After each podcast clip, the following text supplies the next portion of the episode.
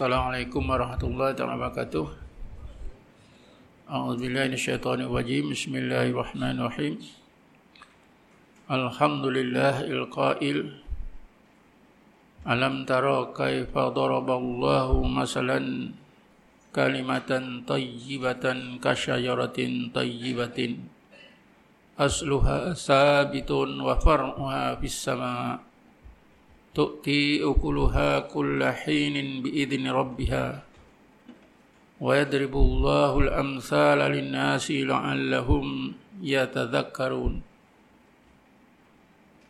أشهد أن لا إله إلا الله وحده لا شريك له. أشهد أن محمدا عبده ورسوله. اللهم صل على سيدنا محمد عبدك ورسولك النبي الأمي وعلى آله وصحبه وبارك وسلم.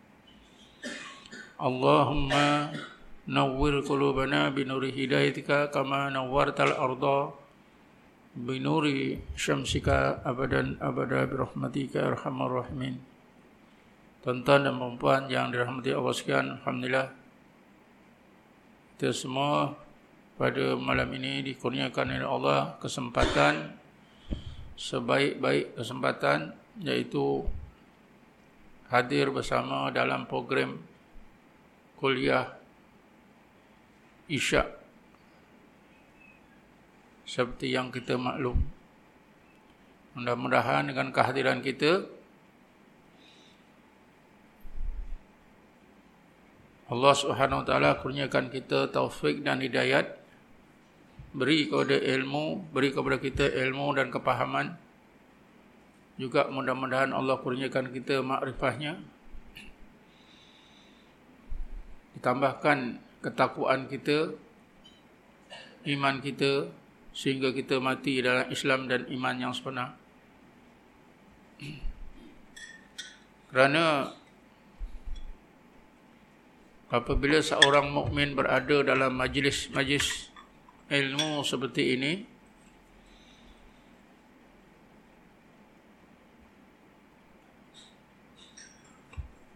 diibaratkan oleh ulama samalah juga kita berdiri di pintu rahmat Allah Subhanahu wa taala.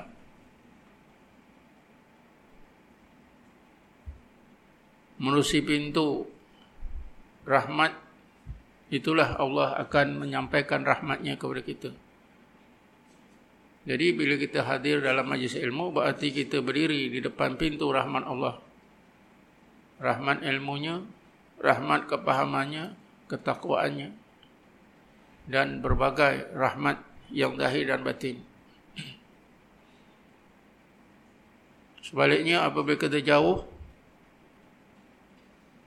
atau menjauhkan diri daripada majlis-majlis ilmu, berarti kita menjauhkan diri kita daripada pintu-pintu rahmat Allah Subhanahu wa taala. Cuma pintu rahmat yang dimaksudkan tak ada seorang pun kita nampak. Ini yang jadi masalah. Menjadi ujian kepada kita. Dan disitulah letaknya nilai iman kita kepada apa yang Allah janji kepada kita. Siapa yang beriman benar, dirasalah bahawa majlis seperti ini adalah pintu-pintu rahmat Allah. Di mana Allah akan menyampaikan rahmat ilmunya, kepahamannya kepada siapa saja yang duduk di dalamnya. Siapa yang jauh, jauhlah daripada rahmatnya. Untuk mengisi malam, masa malam ini, saya ingin melanjutkan apa yang telah saya terangkan pada kuliah yang lepas. Iaitu tentang fana dan baka bila.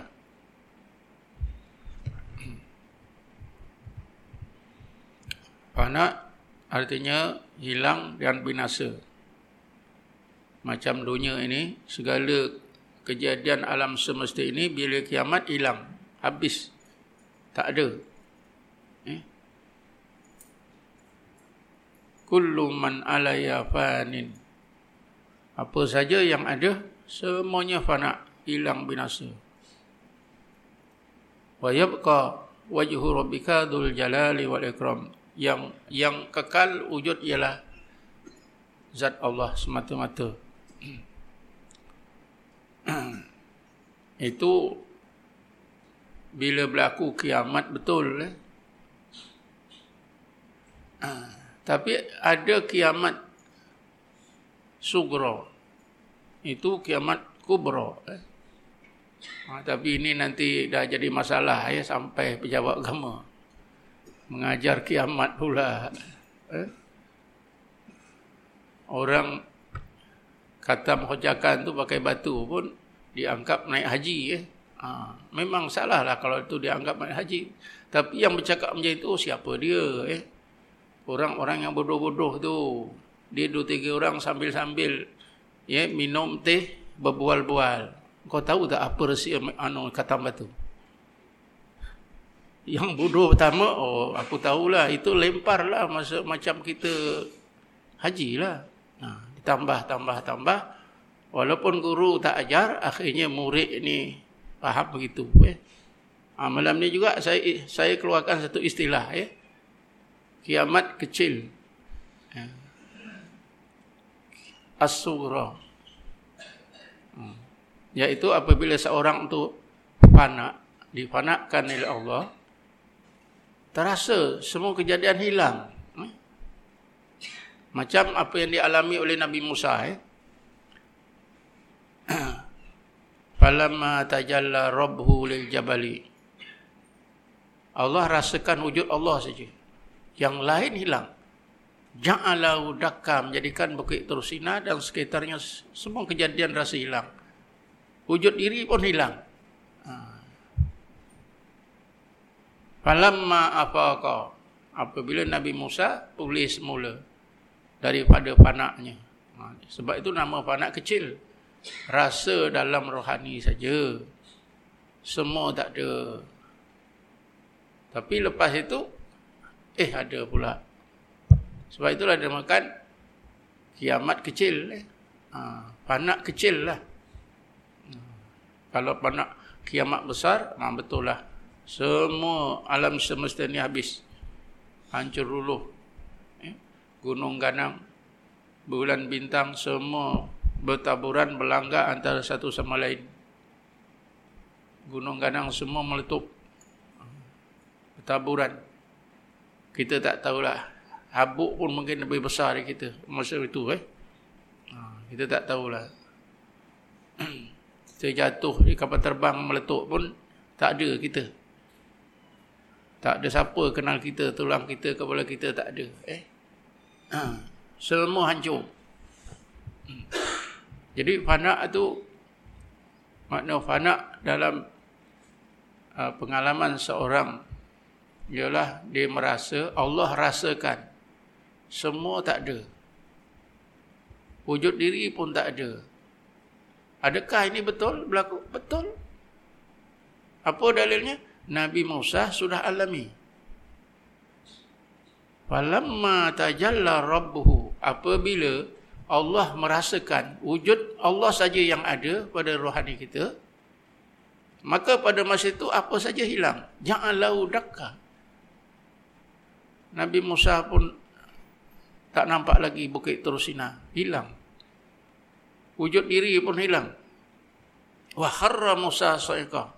Nabi Musa pun jadi jatuh pingsan. Dia panak. Wujud diri hilang. Sebab orang yang difanakkan biasanya dia akan jadi lemah. Tak bermaya. Eh? Sebab itu Nabi Musa jatuh daripada duduk mungkin tersungkur kiri kanan ke ke belakang ke depan ya. kemungkinan begitu wa kharra musa sa'iqa falamma afaqa ha.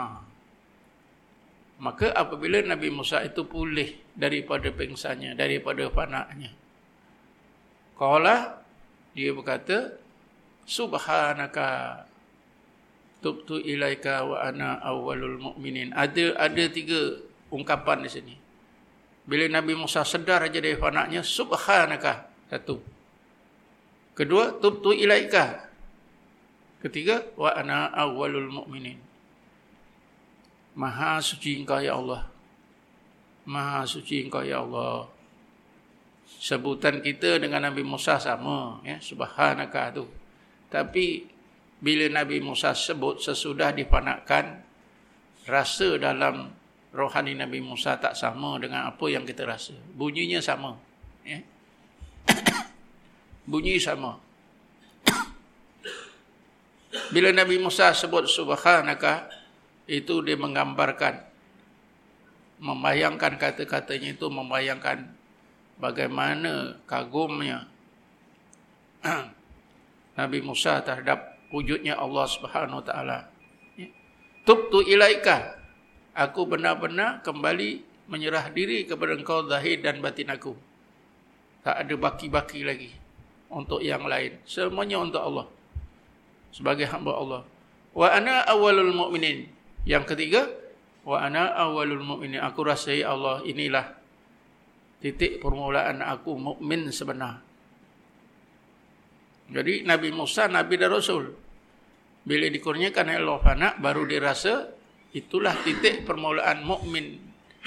Dia mukmin yang sebenar. Sebelumnya itu walaupun walaupun mukmin dia Nabi Rasul, tapi dia rasa belum belum cukup sempurna keimanannya. Jadi daripada apa yang diceritakan oleh Allah, pengalaman Nabi Musa ini memang fana memang ada. Inilah dalil fana. Setelah fana, setelah Nabi Musa fana, Nabi Musa sedar. Ha, sedar itulah namanya bakok. Bakok bila? Kekal dengan Allah. Karena selepas daripada itu, Nabi Musa merasa Allah sentiasa berserta dengan diri dia. Dia bercakap, dia rasa dengan kodrat dan irada Allah. Dia melihat dengan dengan basar Allah. Dia mendengar dengan kodrat. Semua dia rasa dengan Allah. Itu namakan bakok billah. Jadi antara fana dengan bakok, bakok itu hubungannya ialah bakok itu adalah lanjutan daripada fana. Dan berarti bakok billah itu lebih baik daripada fana. Sebab seorang yang fana, seorang yang fana dia tak buat apa yang Allah suruh ya dalam fana macam ashabul kahfi saya dah sebutkan dalam kuliah yang lepas 309 tahun dia tak buat apa mereka ni tak buat apa. Tapi mereka rasa seteng, apa ni setengah malam saja. Dalam 3 4 jam saja. Inilah yang dinamakan Allah lipatkan masa. Yang panjang jadi pendek. Dulu kita dah belajar eh. Apa istilahnya? At-tayyul hakiki. Ya, lipat yang sebenar antaranya Allah lipatkan masa yang panjang menjadi pendek. Orang-orang fana ini pun kadang-kadang dilipatkan masa oleh Allah. Difanakkan oleh Allah 2-3 hari dia rasa macam satu jam. Fanakkan oleh Allah satu bulan dia rasa macam satu dua jam. Sebab itu uh, tak mengapa tak makan tak minum kerana tak rasa sejuk tak rasa panas tak rasa dahaga tak rasa lapar tak rasa nak buang air ke terkentut ke tak ada. Orang panak ni. Jadi tuan-tuan dan puan sekalian jalan untuk fana ni ah, juga telah diterangkan oleh Allah di dalam Quran. Kalau kita nak mengetahui dengan lebih jelas, kita tengoklah mana yang berlaku di kalangan orang ulul albab. Orang ulul albab juga difanakkan oleh Allah. Bismillahirrahmanirrahim. Inna fi khalqis samawati wal arwah tilafil laili wan nahar la ayatil li ulil albab. sesungguhnya di dalam malakut kejadian-kejadian yang di langit dan di bumi. Juga di dalam malakut peredaran masa malam dan siang terdapat ayat-ayat Allah, dalil-dalil Allah yang dapat dilihat, disaksikan oleh pandangan hati ulul albab. Ini berarti ulul albab ni difanakkan oleh Allah. Seseorang mukmin dia tidak akan dapat menggunakan pandangan hati untuk memandang malakut kejadian kalau tak difanakkan oleh Allah Subhanahu wa taala. Jadi dengan sendirinya kita tahu selain daripada Nabi Musa ulul albab juga difanakkan oleh Allah. Ketika difanakkan itulah mereka dapat menyaksikan berbagai dalil-dalil Allah yang tersirat dalam semua kejadian yang di langit dan di bumi atau yang berada di alam malakut dengan pandangan hati. Ini kalau tidak dipanakkan oleh Allah mereka tak akan nampak. Mereka akan memandang dengan pandangan mata. Ya. Jadi apabila Allah sebutkan li ulil albab ulil albab ini dapat melihat ayat-ayat Allah yang berada di alam malakut atau lapisan dalaman kejadian dengan pandangan hati. Ini menunjukkan bahawa mereka telah difanakkan oleh Allah Ta'ala. Jadi, kisah fanak ini bukan hanya untuk Nabi Musa. Tapi juga untuk umat Nabi Muhammad SAW. Ulul albab itu adalah segulungan umat Nabi Muhammad SAW. Kalau di, di zaman Nabi hidup, sahabat-sahabat lah. Sesudah Nabi meninggal dunia, sahabat lah. Tabi'in lah, tabi-tabi'in. Dan sampai hari kiamat memang ada gulungan ulul albab. Cuma bilangannya mungkin makin lama, zaman semakin tua, bilangannya semakin kurang, makin kurang, makin kurang. Tapi ada. Jadi kalau kita lihat ulul albab ni difanakkan oleh Allah dengan cara apa? Dengan cara yang sama.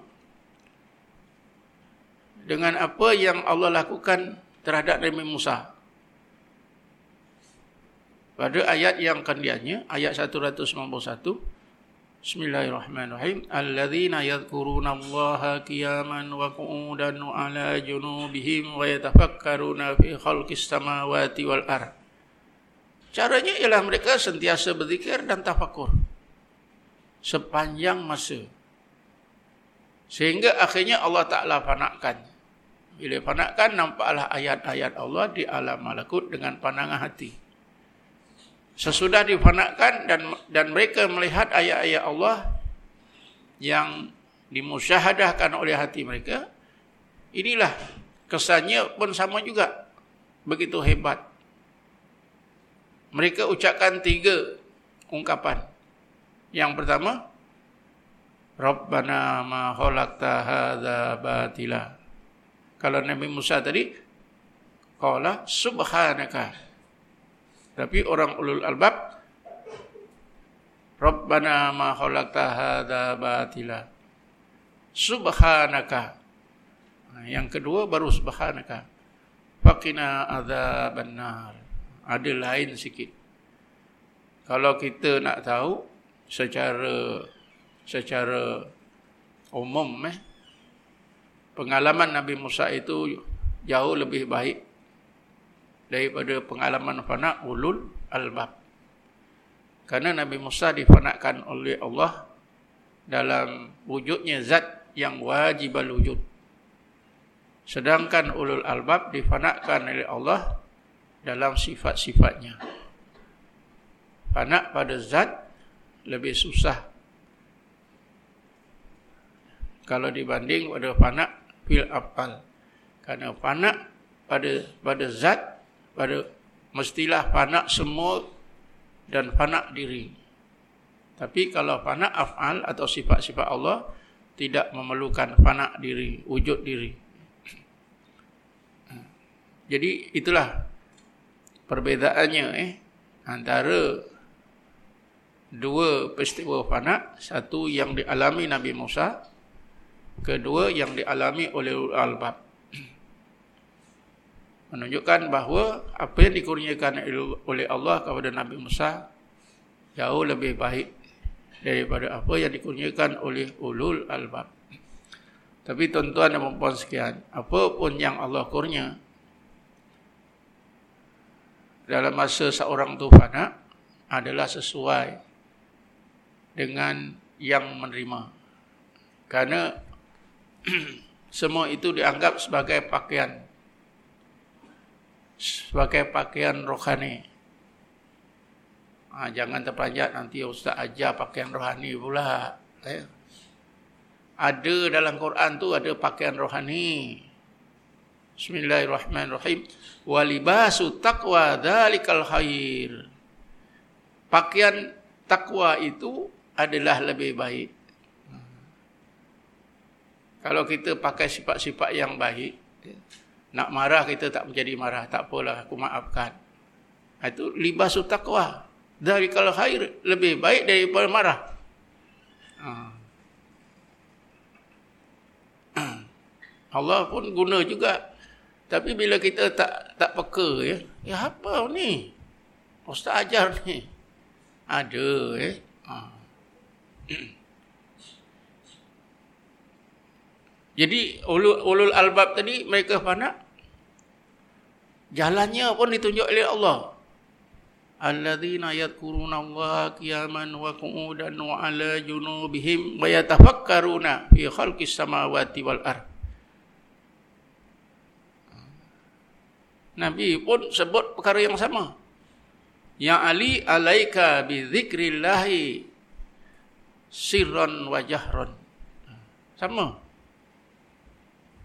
Ya Ali alaika bi dzikrillah sirran wa jahran. Wajiblah di atas engkau ya Ali dengan amalan zikrullah terus menerus sama aja secara sir atau jihar. Sama. Ini me menjelaskan apa yang Allah sebut, ya, menyokong apa yang Allah sebut tentang apa yang dilakukan oleh ulul albab alladzina yadhkuruna Allah qiyaman wa qu'udan wa ala junubihim wa yatafakkaruna fi khalqis samawati wal ard. Kalau kita ingatkan lagi hadis Nabi, ya, afdalul a'mal adwamuha wa in qallah. Maka sebaik-baik amal itu yang kekal walaupun sikit. Walaupun sikit tapi kekal. Hmm.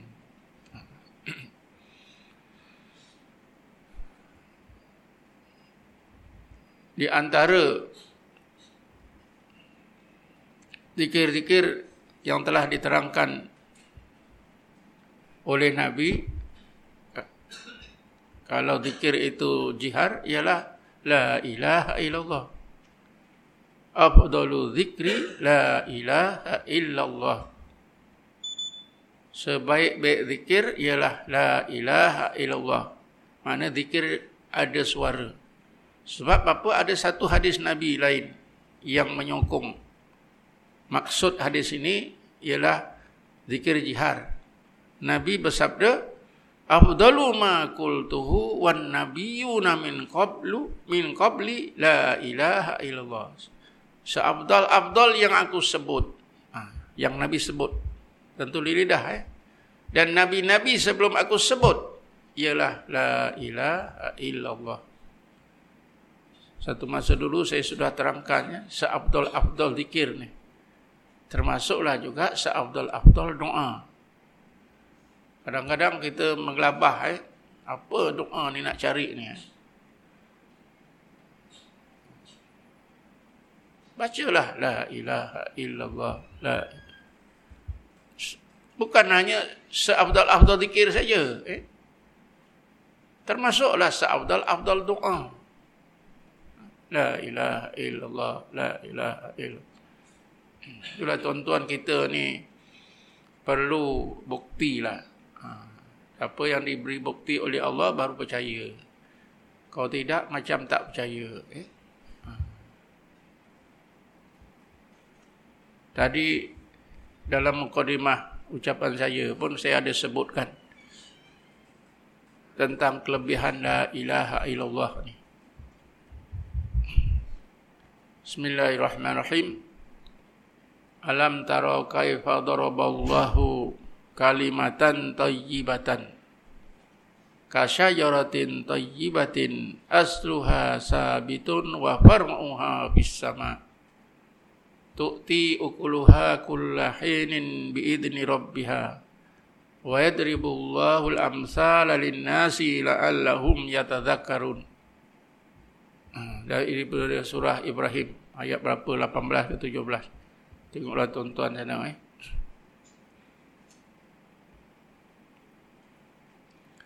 alam taro ni. Ha, bila Allah sebut alam taro ni, ini perkara yang serius lah. Kamu tak tengok ke? Ha, kamu tak tengok ke? Kenapa masih lalai saja? Kamu tak tengok? Kamu tak tahu? Ha. Kita dengar saja je, biasalah alam taro. alam taro tidakkah kamu lihat. Lihat ni dengan mata kepala dengan fikiran kita renungan kita eh? Mindah kita hati kita. Tidakkah kamu lihat bagaimana Allah membuat satu misal yaitu satu kalimah thayyibatan kalimatan toyibatan Ibnu Abbas kata kalimatan toyibatan itu ialah la ilaha illallah. Sekali sebut saja. La ilaha illallah. Ha, itu kalimah toyibah alam tara kaifa daraballahu masalan kalimatan toyibatan sebut sekali la ilaha illallah. Tadi lepas main isyak, kita buat berapa? Seorang tak ada nak nak nak apa itu nak bilang eh. Ha. Saya tadi buat 165 kali. Ha. Apa yang dia bilang dia tahulah. Yang yang tak bilang dia tak tahu. Eh. Jadi sekali saja ya. Sekali sebut la ilaha illallah kasyajaratin tayyibatin seperti sepohon pokok yang baik. Yang ajaib lah eh. asluha sabitun. Akar umbinya. Apa itu? Teguh di bumi. Wa far'uha fis sama. Dahan-dahannya sampai langit. Ah La ilaha illallah itu Allah gambarkan macam pokok. Akarnya di bumi, dahan-dahannya sampai langit. Ini kan pokok ajaib. Ha. Pokok paling ajaib. Tu'ti ukuluha kullahinin bi'idini rabbiha. Buahnya yang boleh dimakan akan didapati oleh manusia setiap masa setiap detik dengan izin Tuhannya Allah Subhanahu wa taala setiap detik kita akan dapat manfaat daripada la ilaha illallah dengan izin Allah tak ada amalan lain yang Allah sebut macam ni eh? itu sekali saja tadi kita sebut 165 kali 165 pokok lah. Kalau kita buat ribu-ribu kali. Tapi janganlah bayangkan macam itu ya. Nanti akhirnya kita ada istid. Kalimah tayyibah. Ha, penuh. Ha. Jadi Allah Ta'ala janji kepada kita. Tu'ti ukuluha kullahinin manfaat daripada la ilaha illallah itu akan kita dapati setiap masa dengan izin Allah Subhanahu wa taala. Cuba tuan-tuan cari amalan lain ada tak yang macam ni? Tak ada. La ilaha illallah. Inilah. Antara buah yang kita akan terima mungkin dengan la ilaha illallah ni kita difanakan oleh Allah Subhanahu wa taala. Hmm. Wa yadribullahu amsala linnas. Demikianlah Allah memberi contoh tauladan kepada manusia semua. La'allahum yatadzakkarun. Mudah-mudahan mereka tazakkur. Tazakkur ini sebenarnya ialah keadaan seseorang bila difanakkan oleh Allah disedar wujudnya Allah Taala. Tazakkur. Seorang yang tidak pernah difanakkan oleh Allah atau tidak pernah melihat alam malakut dia tak akan mampu tazakkur. Tazakkur ini tuan-tuan, cuba kita tengok konsepnya di dalam Quran. Bismillahirrahmanirrahim. Bismillahirrahmanirrahim. Kalla idza dukkatil ardu dakka dakka wa jaa rabbuka wal malaku saffa saffa waji'a yawma idzin bi jahannam yawma idzin yatadzakkarul insanu wa anna lahu dzikra ayat ini Allah taala menerangkan konsep tadzakkur bahkan hal yang sebenar bukanlah seperti yang disangka-sangka oleh orang-orang kafir. Tetapi apabila bumi ini bergegar, ha, ini tsunami besar lah, ya, kiamat. Ida dukkatil ardu dakka dakka, bukan Jepun saja, semua tak ada tak ada kecuali, eh. semua Apabila bumi ini bergegar sekuat-kuatnya. Bermulanya kiamat besar. Waja'a rabbuka wal malaku sofa sofa. Datanglah Tuhan kamu Allah dan para malaikat berbaris-baris. Maknanya datanglah kebenaran Allah kebenaran yang Allah sebut di dalam agama Islam itu semuanya nyata dalam pandangan manusia. Malaikat yang tak pernah dilihat oleh manusia pun dilihat oleh manusia. Waji'a yawma idzin bi jahannam. Neraka pun dapat dilihat. Neraka pun dapat dilihat pada masa itu. Waji'a yauma idzin bi jahannam. Pada masa itu didatangkan neraka dalam pandangan manusia. Yang Islam ke tak Islam. Nampak tak ada hijab lagi dah. Waji'a yauma idzin bi jahannam yauma idzin yatadzakkarul insan ah pada masa itulah manusia baru tadakkur ah itulah konsep tadakkur tapi Allah janji tadi dari, surah Ibrahim kalau kita menyebut la ilaha illallah la'allahum yatadzakkarun. Tak perlu nanti kiamat. Mudah-mudahan kita mengalami kiamat kecil. Difanakkan oleh Allah dapat kita tadzakur pengalaman seperti manusia yang menyaksikan berlakunya kiamat besar.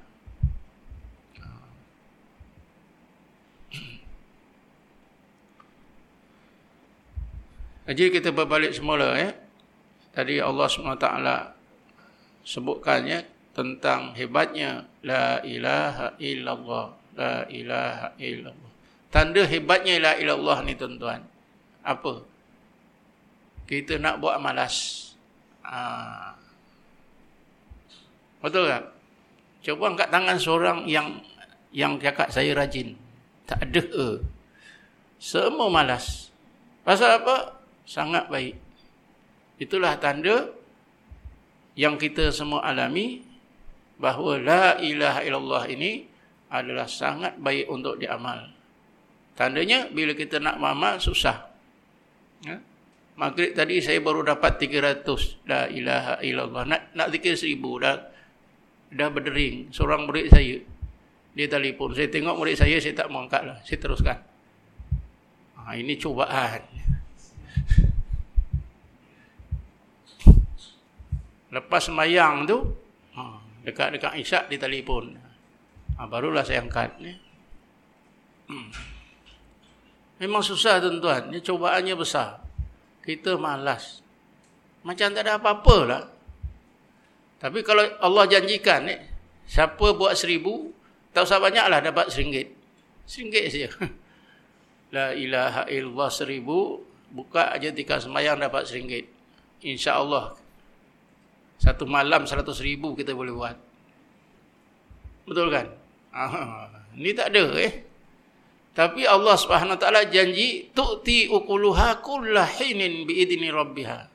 Allah akan beri kebaikannya. La ilaha illallah sepanjang masa dengan izin Allah. Apa saja yang Allah mahu. Eh?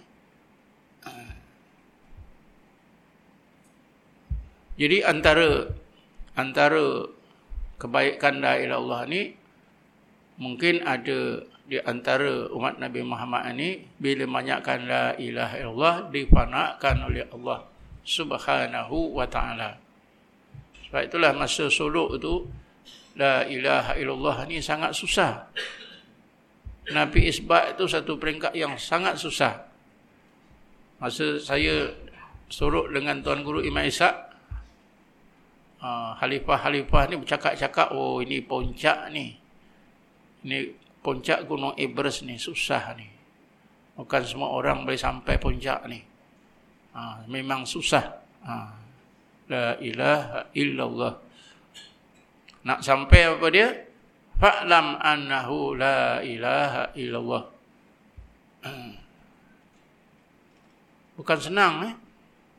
Kita ini mengucap la ilaha illallah hanya sampai kepada apa yang Allah sebut فَإِذَا كِيلَ لَهُمْ لَا إِلَهَ إِلَّا اللَّهِ يَسْتَقْبِرُونَ Dalam Quran ada dua je. Yang pertama, فَإِذَا كِيلَ لَهُمْ لَا إِلَهَ إِلَّا اللَّهِ يَسْتَقْبِرُونَ Bila diajar kepada mereka, La ilaha illallah, mereka tetap takbur. Macam kita ni lah. Eh? Tak boleh jadi hamba Allah sebenar. Yang kedua, fa'lam annahu la ilaha illallah. Seperti yang diterima oleh nabi.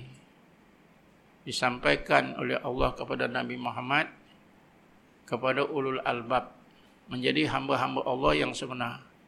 Betul-betul la ilaha illallah. Nah sebab itulah uh, nabi isbat itu susah. Tapi bukanlah tak boleh dicapai eh karena ada syarat-syarat yang Allah tetapkan. Jadi la ilaha illallah sekali saja. Ya, seperti satu pokok tadi. Yang ajaib akarnya di bumi, dahannya di langit. Bumi ni tuan-tuan,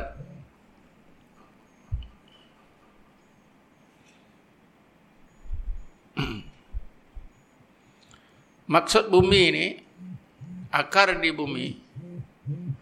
Maksudnya ialah hati kita. Bumi hati kita. Eh? Asluha sabitun. Akar umbinya itu dalam bumi hati kita. Wa far'uha fis sama. Dahan-dahannya ke langit. Terus kepada Allah Ta'ala.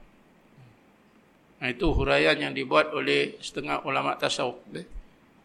Dia sebut la ilaha illallah daripada kita terus sampai kepada Allah Subhanahu wa taala direct line yang direct ni. Ah. Tak ada operator-operator, ya. Terus saja la ilaha illallah la ilaha illallah la ilaha illallah illallah. Ah. Jadi bila kita sebut la ilaha illallah itu tertanamlah dalam hati kita kalimah thayyibah tadi teruslah berhubung dengan Allah Subhanahu wa taala. Lalu Allah Subhanahu wa taala berfirman dalam Quran, "Fadhkuruni adzkurukum." Ingatlah Tidaklah kamu ingat aku, nasihat aku ingat kamu. Ha, inilah di antaranya. Kita la ilaha illallah bukan satu satu apa itu jalan saja tapi dua jalan, dua arah. Kita ingat Allah, Allah akan ingat kita. Memanglah Allah sentiasa ingat kita. Ya. Tapi yang dimaksudkan adkurkum itu Allah akan limpahkan berbagai rahmat yang tak dilimpahkan kepada orang lain yang tidak menyebut la ilaha illallah yang tidak berzikir.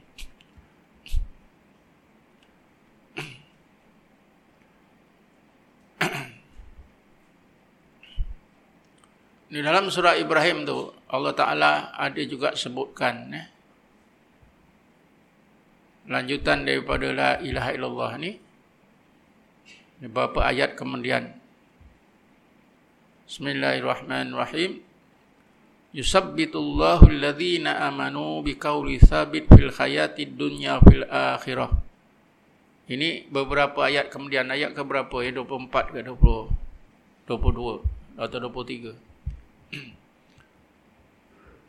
yusabbitullahu alladhina amanu biqauli thabit fil hayatid dunya fil akhirah. Allah meneguhkan memperkasakan kehidupan zahir dan batin orang-orang yang beriman di dunia dan di akhirat biqauli thabit qauli sabit juga maknanya la ilaha illallah dengan kata la ilaha illallah jadi apa lagi kita nak cari tuan-tuan? Eh? Tapi itulah. Bila kita nak buat malas. Saya nak saya nak cuba eh tiap-tiap lepas sembahyang tu seribu seribu pun tak terdaya. Ha. Subuh kalau dah mengajar maghrib kat tak tak tak dapat eh. Ha. Nak raikan jemaah, nak mengajar jadi kita boleh boleh buat masa kita berjalan, masa bila-bila. Ataupun kau kodokkanlah masa kita ada yang panjang. Lepas subuh misalnya. Kodokkanlah. Tambahkanlah situ banyak-banyak. Boleh. Cuba buat tiap-tiap lepas mayang seribu, seribu, seribu, seribu. Kalau nak nak dibilanglah macam orang-orang awam eh oh aku lepas sembahyang seribu lima, lima kali sembahyang lima ribu sebulan tiga puluh hari lima kali tiga lima belas eh berapa satu lima puluh ribu satu lima puluh ribu kali dua belas satu poin lapan juta eh ah, setahun saja Takdirnya kita mati di kalangan orang wahbi, tak mau tahlil, tak apa. Eh? Ha, sebab kita dah ada. Dah ada bekalan tahlil yang banyak. Itu baru setahun. Eh? Kalau dah puluh tahun, itu kalau kita nak kira. Eh? Ha, tapi Allah Ta'ala ada beri panduan kepada kita yang lebih baik. Kita buat saja, kita harapkan rahmat Allah. Kul bi fadlillahi wa bi rahmatihi fa bidzalika falyabrahu. Ya Muhammad, engkau ajarlah kepada umatmu. Hendaklah mereka rasa suka dan gembira kerana menanti rahmat dan kurnia Allah.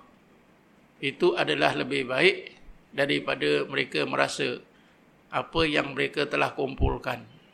Pahala-pahala amal terilah dikira setiap waktu seribu, lima waktu lima ribu, sebulan apa? Lima belas ribu eh. Ha, sebulan berapa? Satu lima puluh ribu. Ha, setahun berapa? Dah berjuta eh. Ha, itu. Jadi ada cara yang lebih baik. Aku buat ini untuk Allah dan keredoannya. Mudah-mudahan Allah rahmati aku. Siapa yang berasa rahmat Allah, ha, menantikan rahmat Allah, kurnia Allah, keredoan Allah, itu adalah lebih baik. Tapi tak boleh kita tak tak beramal eh. eh semua rahmat Allah lah aku tak tak payah zikir-zikir. Tak boleh. Sebab zikir itu syarat yang sebab. syarat juga syarat atau sebab itu naklah dilakukan. Suruhan Allah larangan Allah itu adalah syarat eh? atau sebab. Sebab itu wajib diadakan. Tapi bila dah ada sebab kita pandanglah uh, rahmat Allah kurnia Allah keridhaan Allah Subhanahu wa taala. Karena itu lebih baik. Jadi saya fikir setakat ini dulu untuk malam ni kesimpulannya untuk menjadi fana itu ialah dengan cara berzikir. Ya. terus terus berzikir. Nabi Musa pun sebenarnya berzikir. Ya. Bismillahirrahmanirrahim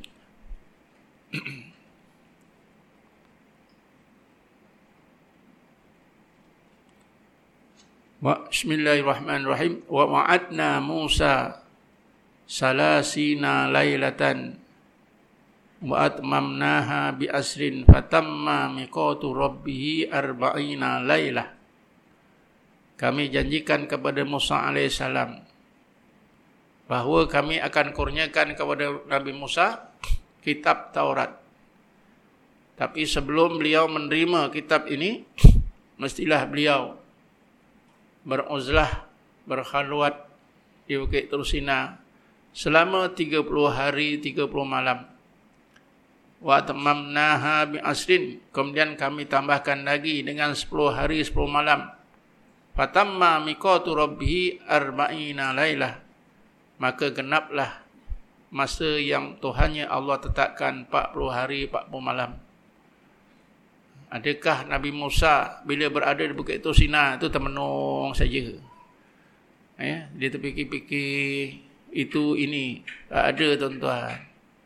Semestinya Nabi Musa berzikir antara zikirnya la ilaha illallah kerana Nabi Muhammad dah sebut sebaik-baik yang aku sebut dan nabi-nabi sebelum aku sebut ialah la ilaha illallah. Lagipun ada satu riwayat yang menjelaskan Nabi Musa minta satu amalan daripada Allah. Ya Allah, engkau kurniakanlah kepada aku satu amalan. Karena sifat aku ini sebagai Nabi dan Rasulmu. Maka Allah berpeman, Ya Musa, engkau sebutlah La ilaha illallah. Nabi Musa berkata, Ya ya Allah, La ilaha illallah ini sudah disebut oleh hamba-hambamu. Yang aku maksudkan amalan yang khusus untuk aku ini sebagai Nabi dan Rasulmu. Ya Musa, kalau engkau letakkan la ilaha Allah ni sebelah dacin, bumi dengan segala isinya, langit dengan segala isinya di sebelah lagi, nascaya la ilaha illallah lebih berat. Dengan itu Nabi Musa pun beramalah la ilaha illallah. Jadi kerana itulah saya yakin ketika Nabi Musa berada di Bukit Terusina selama 40 hari 40 malam, dia berzikir dengan la ilaha illallah yang akhirnya difanakan oleh Allah Subhanahu wa taala. Hai setakat ini sajalah. Wallahu alam. Assalamualaikum warahmatullahi wabarakatuh. Buatlah ya. Ada nak tanya satu soalan boleh? Yang ringkas. Ya.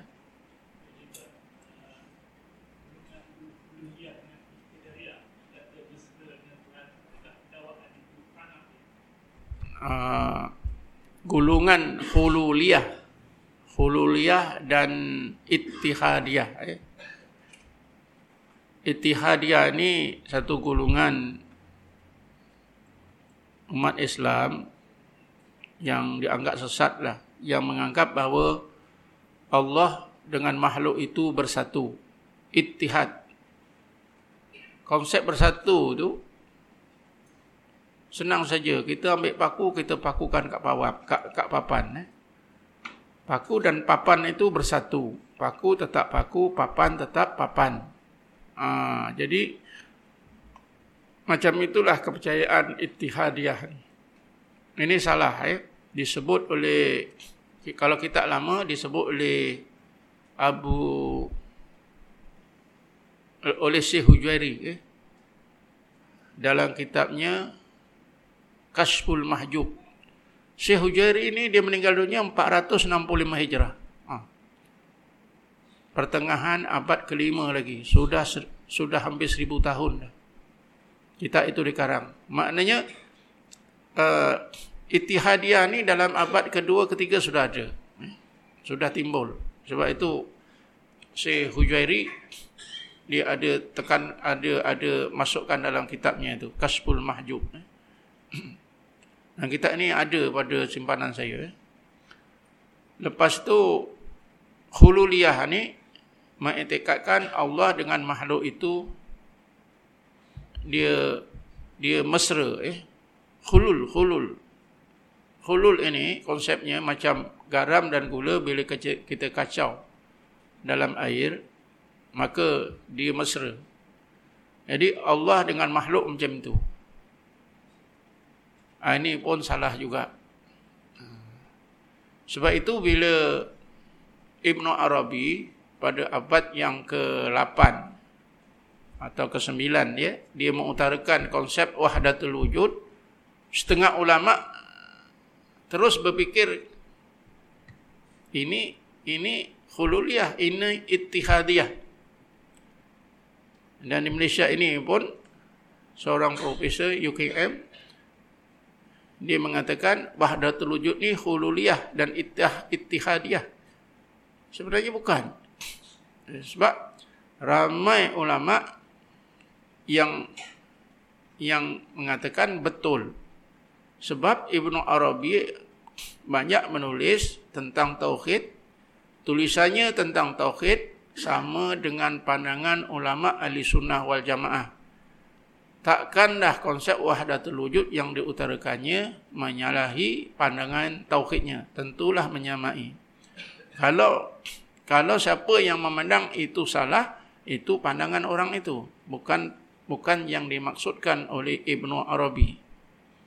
Sebab itu Syekh Abdul, uh, Dr. Abdul Halim Mahmud eh, ini bekas uh, naik chancellor Universiti Azhar dan meninggal dunia. Dalam sebuah kitabnya Al-Majmu' dia bagi faham kita senang saja. Apa makna wahdatul wujud? Maknanya wahdatul wujudullah. Habis. Aha. Kesaan wujudnya Allah. Tetapi oleh kerana tuan-tuan, satu kesilapan yang mungkin satu kesilapan lah. Ini yang bercakap bukan saya, eh? Imam Sayuti. Imam Sayuti ni hafiz di bidang hadis, meninggal dunia tahun 911 Hijrah. Imam Syaiuti dalam kitabnya Ta'jidul Haqiqatil Aliyah, dia juga ada membela wahdatul wujud. Bahawa wahdatul wujud itu betul. Cuma yang silap, dia kata, ialah Abu Hasan Asyari. Kerana Abu Hasan Asyari, bila sebut wujud itu, maujud. Sedangkan wujud itu ialah wujudullah. Bukan maujud. Jadi kalau kalau kalau wujud itu maknanya maujud, memanglah salah. Sebab itu, sebab itu kata Syekh uh, Dr. Abdul Halim Mahmud, senang saja. Wahdatul wujud, wahdatul wujudullah. Habis selesai. Betul tak? Uh, wahdatul wujudullah. Kalau wahdatul maujud, uh, memanglah salah.